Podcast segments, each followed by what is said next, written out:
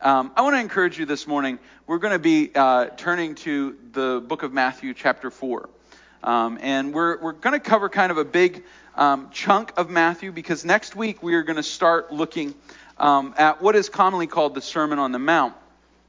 Um, it's actually the first of Jesus' five um, big discourses or messages in the book of Matthew. Um, but there's a lot of setup. We, we are 11 weeks into Matthew, and we are in the middle of chapter 4. Um, and so we are, we are working our way through this book. Uh, there's a lot that's going on. Last week we talked about the temptation of Jesus. This week we're going to talk about um, the beginning of his earthly ministry, how it's described. And we're going to talk about one of my favorite places on earth, um, Galilee. And so, uh, so we're going to have a word of prayer, and we're going to dive right into uh, Matthew chapter 4. Jesus, once again, we come to your word. And it's not only your words, but it's words about you. Uh, help us to see in all glorious dimension um, your world and um, what was going on and how you connected with your disciples and the crowd and um, how you were at work uh, to build your church. May we be uh, encouraged where we need to be encouraged, chastened where we need to be chastened. Um, uh, may we always, first and foremost, hear from you. May your spirit be at work here, the Spirit of God among the people of God to bring glory to God. We pray this all in your precious and holy name. Amen. So let's take a look at Matthew chapter 4 and verse 12. Um, so much of Matthew up until this point has been Jesus proving he is who he says he is. He is the Son of God, he is the Son of David, he is the Messiah, and having that verified. But now we have a transition here in Matthew chapter 4 and verse 12. Now, when Jesus had heard that John had been arrested, so John the Baptist, the one who baptizes him in chapter 3, had been arrested, he withdrew into Galilee. And leaving Nazareth, he went and lived in Capernaum by the sea in the territory of Zebulun and Naphtali. So that, so that was, that what was, so that what was spoken by the prophet Isaiah might be fulfilled. This is a quote of Isaiah 9, 1 and 2. The land of Zebulun, the land of Naphtali, the way of the sea, beyond the Jordan, Galilee of the Gentiles, or Galilee of the Gentiles. The people dwelling in darkness have seen a great light and for those dwelling in the region and shadow of death, on them a light has dawned. And from that time, Jesus began to preach, saying, Repent, for the kingdom of heaven is hand, at hand. Now, we're going to finish the chapter, but I have a couple of things I want to put up on the screen so that you can get some historical context of what we're dealing with. The first is a map. Um, I'm not sure how well you can see this. We're going to post it on the website. Um, if you have never discovered the joy and happiness of Google Earth, you need to play with Google Earth. Um, Google Earth is just one of the coolest websites in the world. It's free. Um, you can Google it, um, but it's a Google service. So just if you type Google Earth, you'll get it. You, you and um, Google Earth gives us real-time satellite inf- photos of of the world, anywhere in the world, um, except Area 51, because we know what the government's doing there. Um, but uh, this is this is just a, a quick uh, kind of portrait of Galilee. On you can see the Sea of Galilee, which what the Hebrews called Kinneret, um, I, is in the middle, that blue uh, blue spot. To the left is actually what's considered Galilee. Um, to my left, to to this side. I don't know if that's your left. That's your left, right? Yeah. Um, so that's called the Galilee. Galilee means the mountains or the hills. Um, and it's a very hilly region north of the Jezreel Valley, which you can't see. Um, but the um, in Galilee, down on the bottom is Nazareth. The little yellow dot at the bottom is Nazareth. Nazareth sits on a actually a cliffside, looking out over this beautiful valley, the Jezreel Valley. Um, just north of Nazareth is the Greek city of Sepphoris, or the Roman city of Sepphoris, which is probably where uh, Joseph was employed as an artisan working. Um, that's probably where he worked. It's about it's about three or four miles between the two of those. Um, and then uh, to the Sea of Galilee, there's a yellow dot to the left. That's Tiberias. That's a Roman city named after Emperor uh, Tiberius. Real deep, profound name. Um, at the top is Capernaum. Um, the top of the sea, and then on the right side is the Gadarene cliffs. That's where in Matthew Jesus casts a bunch of de- uh, demons into pigs, and the pigs run over the cliffs. You can actually go visit those cliffs. Um, you can't go down the cliffs because they have active mines on them. Um, and I don't mean digging for gold. I mean the mines that blow people up. Um, so you, there's big signs that says do not go down the cliffs. Mines, you know, which if you're dwarves, that would be confusing, like from Lord of the Rings. But um, anyway, uh, so Capernaum, some of you are like, what? All right, Lord of the Rings, the dwarves mine for things. That's what they do. Anyway, um, Capernaum, and then way up on the top is Caesarea Philippi, Caesarea Philippi, um, which Jesus Jesus spends quite a bit of time up there. That is probably um, it's in what today is called the Golan Heights. It's probably one of the most gorgeous places I've, I've ever seen. Galilee is beautiful. Um, that that area, the Banias Falls and stuff, is just an absolutely gorgeous, um, beautiful, green, vibrant place. You would not think of that when you think of Israel, but it is. Um, the Sea of Galilee, um, or Kinneret, um, is the lowest freshwater lake in the world. Um, it actually, the surface averages uh, 700 feet below sea level. and so it's a roughly the size of Lake Winnipesaukee. Lake Winnipesaukee is 71 square uh, miles. Um, the Sea of Galilee is 64. Um, and what happens is all of those mountains, they all the water from all of those mountains drains down into this um, hole. That's what it is, um, and they it form the sea. Uh, because of where it is and how it works, the Sea of Galilee actually is a stopping point for almost all the, the bird migration paths from Africa to Europe and back. So you can see almost every kind of bird, except like penguins, obviously, because they don't fly. If they could, they would go to Galilee. Um, uh, they, they fly, you know, always cargo. Anyway, uh, so you can see all kinds of birds and some kind of extraordinary things. And because of the way the topography is, and this will come up later, but because of the way the mountains are, the Sea of Galilee during the day is a dead calm, almost always. It's almost always just a dead calm. Um, you very rarely will see waves on the Sea of Galilee. Um, however, at night, because of the way that the, the topography is, at night, um, these dry winds blow in, and my wife will tell you, I'm not exaggerating, you think the house or place that you're in is going to get blown over.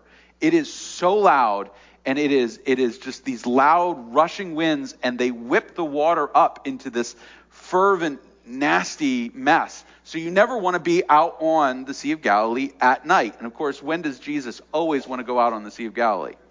At night, right? And, and the fishermen know better than that. Anyway, so this is a breakdown. Uh, the distance from Capernaum, or, uh, and, and this is this is a moment. I'm, I'm going to continue to pronounce it Capernaum. The, the actual pronunciation of the word is Kafar Naham. Um, it means the village of comfort. All right, um, but we all pronounce it Capernaum. Um, that that village right there is about as north as you can get and still be in Jewish territory in the Roman period. That, that when you go to, to Caesarea Philippi, which is about, um, you know, you can see it's about 25 miles north. Caesarea Philippi is technically in the province of Syria. It's not, it's not in the Jewish held territories.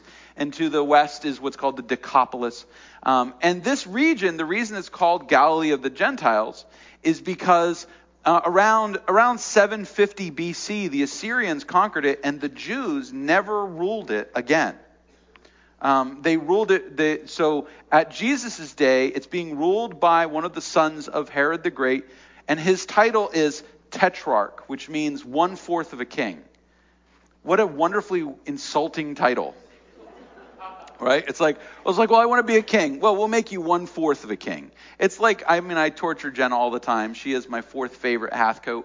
Um, you know, and it's it's primarily because she doesn't like the Animaniacs. I don't understand that. Um, but then she became a Swifty, and it just went downhill from there. Um, anyway, uh, but but the uh, we the, this is kind of a weird you know, flex. It's like, here, you're going to be one fourth of a king. And it's like, oh, thanks. So what do I get? Well, one fourth of the power of a king. What does that mean? I don't know.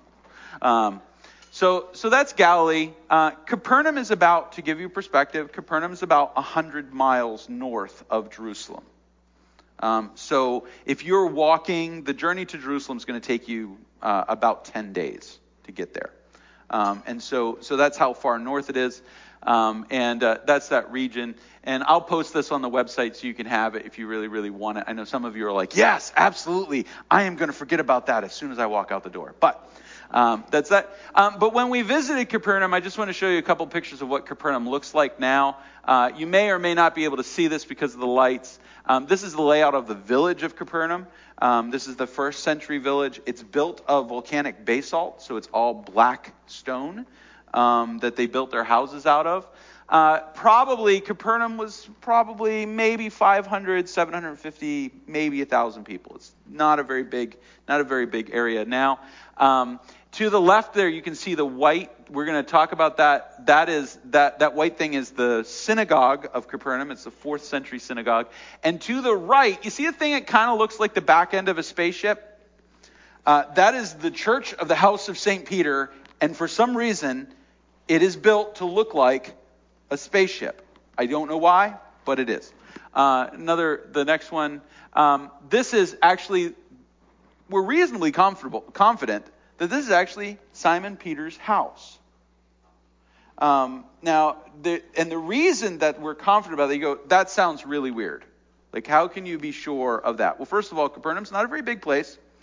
And secondly, um, they have been found Christian artifacts inside this house dating from the early second century AD, which that's what you would do if that was the house of Simon Peter. People would have been using it as a church. All right, so I mean, he gathers Jesus is teaching in Simon Peter's house all the time, um, and so it's reasonably certain. And above it, you see the kind of really geometric stripes right above the top. That's the spaceship church, um, and it, it's built over top of this um, building, and it has a glass floor, so you can look down at it. It's very odd. Uh, next picture. Um, this right here is the wall of the synagogue. The top wall is the fourth century, century synagogue. Then beneath it, you can see the black basalt line. That is the synagogue where Jesus would have taught. That is the wall of the first century Jewish synagogue in Capernaum. Um, so you, you start to see why Galilee is one of my favorite places in the world. Um, it's one of the few places in the world that you can very, very confidently say this is a space that Jesus would have actually been in. Um, and Capernaum is one of those places. Um, I think there's one more, maybe not. Is that it? That's it, right? Um, so I didn't include. I'm to put. I'll put on the website the picture of Ariel playing in the the fourth century synagogue. The fourth century synagogue, what they did with kids, as I mentioned this about kids in church, to have kids in the synagogue, what they did is they the the parents carved games into the bricks of the floor and the wives and the kids would sit in the back and the kids would play these games. So we have a picture of Ariel at eight years old um, tracing these, these fourth century games, which is kind of a cool picture. But I didn't have anything to do with the sermon, so of course I just described it. I should have just brought it, but I wasn't going to. Anyway, um, so so Capernaum Capernaum's a, a small village, the village of comfort. Um, it's called Capernaum. It's not Nahum like in the books of the Bible. It's a different, but it's just the Hebrew word uh, for comfort. And this is where Jesus sets up for the rest of his, his ministry. This is his, this is his, his home base. He's going to travel around quite a bit. He's going to go to these different places, but he's focused in Capernaum. Um, now, Matthew has this weird way of telling things, so he will he will present to you, okay, Jesus moved to Capernaum. And then we hear why Jesus moved to Capernaum. All right, so we get this line, all right, John had been arrested, so Jesus withdraws to Galilee. But why does he withdraw to Galilee? Well, he withdraws to Galilee because he meets a couple of people, or he meets a couple of people that live in Capernaum. Um, in verse 18, while walking by the Sea of Galilee, Jesus saw two brothers. Simon, who is called Peter, and Andrew, his brother, casting a net into the sea, for they were fishermen. And he said to them, Follow me, and I will make you fishers of men. I'm going to pause for a second. Um, because I know, I, I've read enough about Peter, I just want to conjecture the reason that Matthew writes this this way. You notice that Matthew says, They were casting nets into the sea, for they were fishermen. Now, we read that, and wouldn't it make sense that the people throwing nets into the sea We're fishermen. Do we really need that repetition? But I have a feeling that as Jesus walked up, he said, Hey, what are you guys doing? And Peter, being Peter, went, We're throwing nets into the sea. Because we're fishermen. and Jesus kind of, for the first time in a, with, in a long relationship with Simon Peter, went, I figured that, Peter. Thank you so much for clarifying. Um, so, so they're casting nets into the sea, and Jesus meets them and starts to talk to them, and he says, Follow me, and I will make you fishers of men. Now, again, for me, Peter hearing that line, I will make you fishers of men, I can only imagine what went through Peter's head. As Peter tried to process what Jesus was talking about, uh, anyway, they they start to walk with Jesus, and then verse 21, going on from there, he saw two other brothers. We find out later these are actually Peter, uh, Simon Peter and Andrew's cousins, uh, James the son of Zebedee and John his brother, in the boat with Zebedee their father, mending their nets, and he called them, and immediately they left the boat and their father and followed him. Now Matthew doesn't record this, but I can only imagine Jesus walking. He gets Peter and Simon Peter and Andrew are walking with him. They're chit chatting, and Simon Peter goes, "Oh look, hey, uh, that's uh, James and and John, uh, sons of Zebedee, cousins, in a boat, also fishermen." Thank you, Peter. Appreciate that. Um, so he gathers them up. He brings these guys together. So why does Jesus go to Capernaum? Because now he's connected with a family that lives in Capernaum. Um, and so there's a place for him to live. Uh, they become, and we're, we're going to get to, they become the closest thing that Jesus has, um, the closest relationships he has during his earthly ministry are with these four men. Um, in verse 23, and then he went throughout Galilee, teaching in their synagogues, proclaiming the gospel of the kingdom, healing every disease and every affliction among the people. So his fame spread throughout Syria. Now that sounds weird, right? Syria, why do we bring Syria up? Jesus is actually in Capernaum. Jesus is closer to Damascus, the capital of Syria, than he is to Jerusalem. So his, his words are spreading through the Roman province of Syria, and they brought him all the sick, those afflicted with various diseases and pains, those oppressed by demons, those having seizures, and paralytics, and he healed them. Now, we, we miss this sometimes, but remember, Jesus said to them, to the disciples, He said, I'm going to make you fishers of men. And they're men that fish with nets. So when you fish with nets, you catch all kinds of fish. Right? You catch healthy fish and sick fish. So as they're wandering around, Jesus is literally using his disciples to cast a net, and what's coming back to him are some healthy people and some sick people, and he's healing all of them. Um, those oppressed, and he healed them. And verse 25, and great crowds followed him from Galilee and Decapolis and from Jerusalem and Judea and from beyond the Jordan. So this is a, a kind of a, a, way of saying pretty much everywhere there are people coming um, to give us feedback.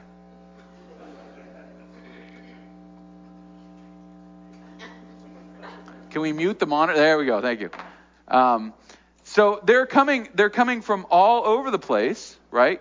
Uh, and they are they're following Jesus. They're forming great crowds. Now, the, the disciples that Jesus calls, and we'll get to them being called disciples later, but, but the word disciple in, he, in Greek, all right, which, which just means follower, in, in Aramaic or Hebrew, which was the language that Jesus spoke, um, they would be called the Talmudim, um, the, the learners, the students. And a rabbi would accumulate Talmudim, um, and the more, the more disciples you had, the better a teacher you were. So if you only had two disciples, you know, they were kind of like Yelp ratings, right? So if you only had two disciples, nobody really wanted to listen to a rabbi with two disciples. But a rabbi that had 100 disciples or 500 disciples or 1,000 disciples, he becomes a great rabbi. Jesus very carefully will limit his Talmudim, his disciples, to 12. Um, now, 12 because of the 12 tribes of Israel, 12 because it's four sets of three or three sets of four, depending how you want to divide it. 12 because it's six sets of two. It's a very easy to manage number. Um, and Jesus limits himself to those 12. Well, what was the purpose of a disciple? Have you ever wondered how Jesus could talk to thousands of people without microphones? Has it ever occurred to you to ask that question? How did Jesus talk to all these people without microphones? Well, this is how a rabbi would teach. We tend to think that rabbis would just kind of start making stuff up as they got to the moment. But the rabbi would be talking to his Talmudim, his disciples, and he would say, okay, when we get to this place, this is the part of my teaching that I'm going to cover. I'm going to cover the part about blessed are the poor in spirit, part, da, da, da, all that stuff. I'm going to speak that part. So I'm going to say it to you, and I want you to say it back to me. And he would recite that part of that, that message, and then they would recite it back to him as he was walking, as he was journeying, as they're, what else are you going to do? There's no music, iPods, or anything like that. So you can do something while you're walking. And they would do this. Then, when Jesus, in chapter 5, the Bible says that Jesus goes up on a mountain and he sits down and he starts to teach. And if you read the Sermon on the Mount, you will find that it divides up into several very small pieces. And each one of those small pieces has a certain vibe and a rhythm and a pattern to it. What Jesus would do is his disciples would spread out amongst the crowd so that they were they were in earshot of Jesus and they could they could replicate what Jesus said. And Jesus would say, "Blessed are the poor in spirit, for they shall," right? And he would stop and then all the disciples would repeat that to their crowd. Okay, so that's why he has disciples. Disciples are basically uh, um, living, breathing amplifiers for the teacher. They don't have freedom to teach whatever they want to teach. They teach what the rabbi, what Jesus is teaching. And so they would do that. They would spread out into the crowd and they would do that. And then when the time came for the sick or the, the, the, the lame or the paralytics or whatever, they would come to the disciples and they would say, I have a person. You know, somebody would come to Andrew and say, I have this person whose leg, it doesn't work anymore. And Andrew would say, okay, um, so Jesus is finished teaching, they would check, and they would bring that one person up, and Jesus would heal that one person, they bring him back down. Jesus, this would have been a very orderly system that's going on. And Jesus would have taught these sermons over and over and over and over again. That's why the gospel writers are able to remember them. Okay? Does that make sense? It makes sense how they can, because how could they know word for word what Jesus said on the Sermon on the Mount? Matthew probably heard Jesus preach this 500 times. And Jesus would have repeated it, and Matthew would have been required to repeat it back. Now, each one of them presents, when you read through the Gospels, you'll see that they, pre- they present the sermons a little bit different, and everybody goes, well, see, that proves it's a contradiction, right? Matthew says that Jesus said, Jesus, for example, Matthew 5, Jesus preached on a mountain, but Mark says he preached it on a plain. So therefore, it's like, yeah, God forbid Jesus preached the same sermon twice. Right? Like, like, like you couldn't imagine they could do that. And, and that's kind of the thing that's happening. So when you read the Gospels and you see things that are similar, that doesn't necessarily mean they're reporting the same thing differently. They can just be reporting a different moment. All right? So this is their job. So disciple, disciples are trusted. What is the difference between a disciple and an apostle? A disciple follows. An apostle is sent out.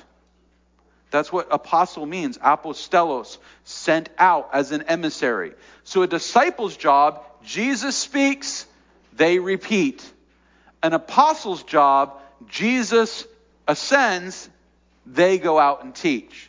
So the 12 are start as disciples and become apostles. You say, how long should it take for somebody to be um, deeply immersed in the teachings of Jesus? Uh, probably about three years. Why do I think that? Because that's how long Jesus took to train the apostles, to shift them from being disciples to being apostles. All right? So, Jesus is, is surrounded, first of all, he's in Capernaum, he's got his circle, then he's got he's got his disciples, he's going to expand that ultimately to 12, and he has this crowd following him around. And that sets up for next week. Um, but he, I want to also, I want to kind of end with just this question. We talked about some other things, but why Galilee? Why Capernaum? Why does Jesus choose to set up shop where he chooses to set up shop? He could teach from anywhere, right? He's born in Bethlehem. Why doesn't he use Bethlehem? He grew up in Nazareth. Why doesn't he use Nazareth? Jerusalem is a much more populated place. Why doesn't he teach in Jerusalem? There are a couple of reasons. All right. You'll notice at the beginning it says he withdrew into Galilee in verse 12. So the first is um, Jesus goes to Galilee, goes to Capernaum to be as far from the center of religious and political activity as he could get. Why would Jesus want to be such an outsider to get as far out of the center as he could? Because what happens when Jesus goes to Jerusalem? What do the scribes and the Pharisees and the Sadducees immediately start trying to do? They start trying to figure out which school he belongs to. They immediately start asking him questions like a man was married to a woman and the man died and her, his brother married her and then he died. Then her, their brother married her and he died. And then his brother, um, I should be saying his, I said her a couple times. His brother. And she worked her way through seven brothers, at which point Jesus went, I suspect there's more going on here. Right?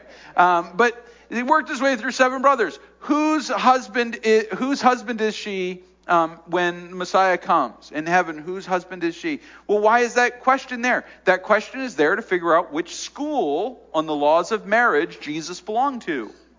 Why do they ask him questions that, that are so weird and, and so convoluted? You know, they ask him about should we pay our taxes? Should we pay should we pay uh, the the our taxes to Rome when we're also paying the temple tax? Why do they ask that question? Because they're trying to figure out where does he fit in the religious and political world.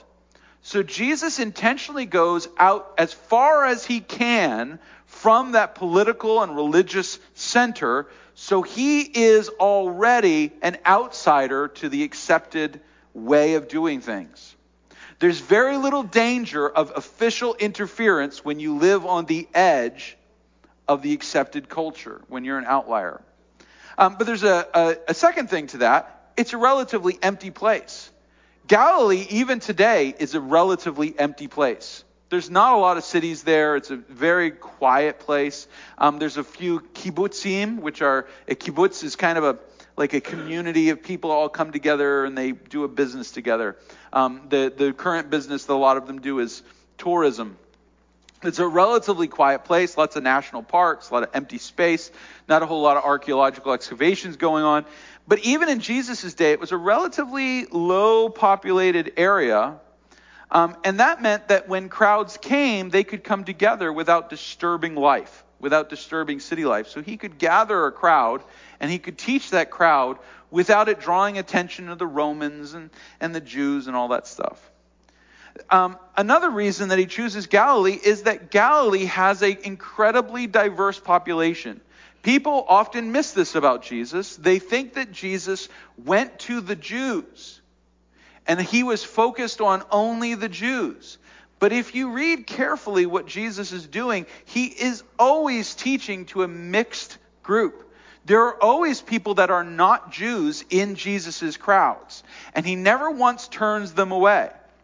He has Syrophoenicians and Roman legionaries and, and commanders and in, mingled in with Pharisees and Sadducees. His crowd is a mixed crowd, and that's something that only happens in Galilee. In Galilee, they're living alongside each other, they're getting along. There's no, there's no animosity, there's no arguing. It's Galilee of the nations, Galilee of the Gentiles. It's a, it's a diverse population. We always have to be careful about reading our modern biases into the scriptures.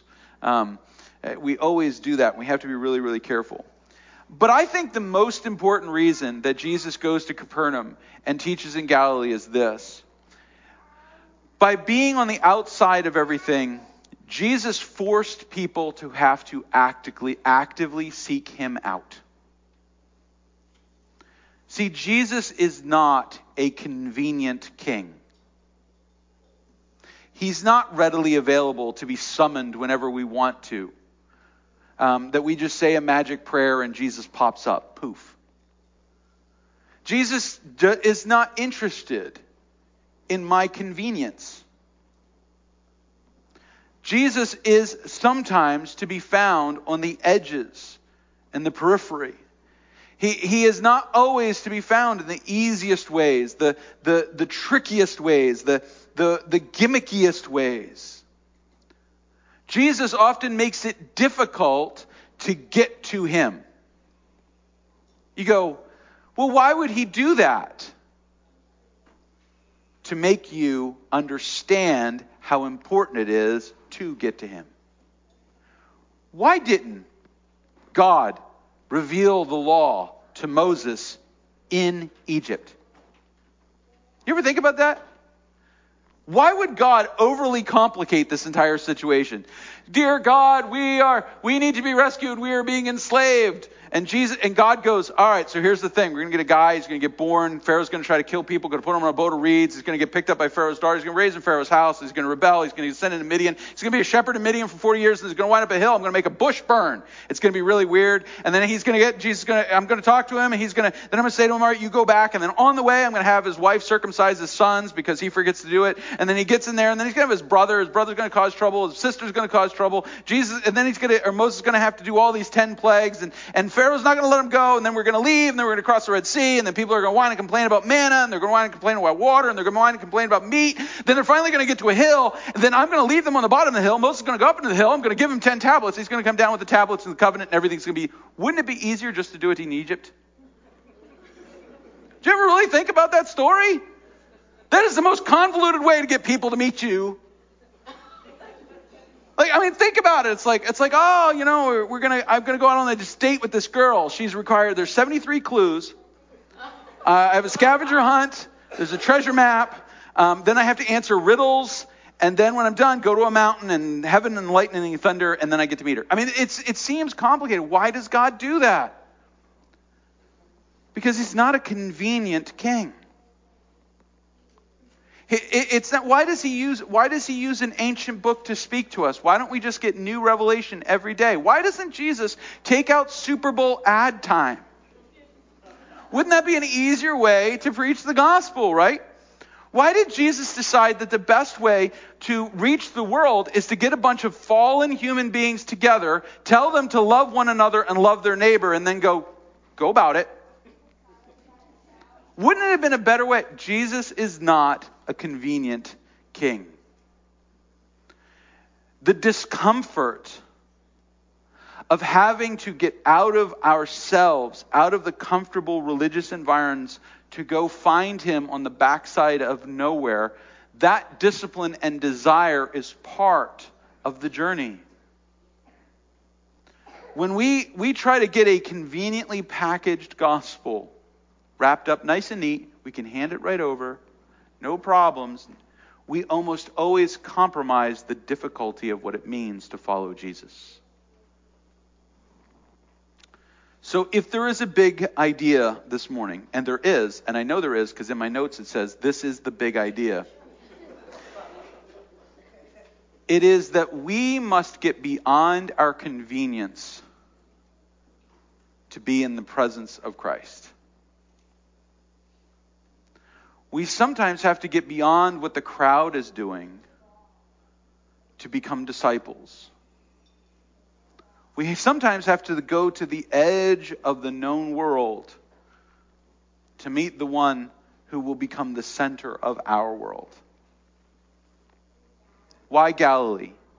Because Jesus is not a convenient king. To follow him is very inconvenient.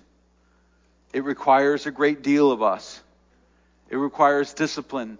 It requires habits. It requires surrendering what we are comfortable with and what is convenient with us so that we might follow Him.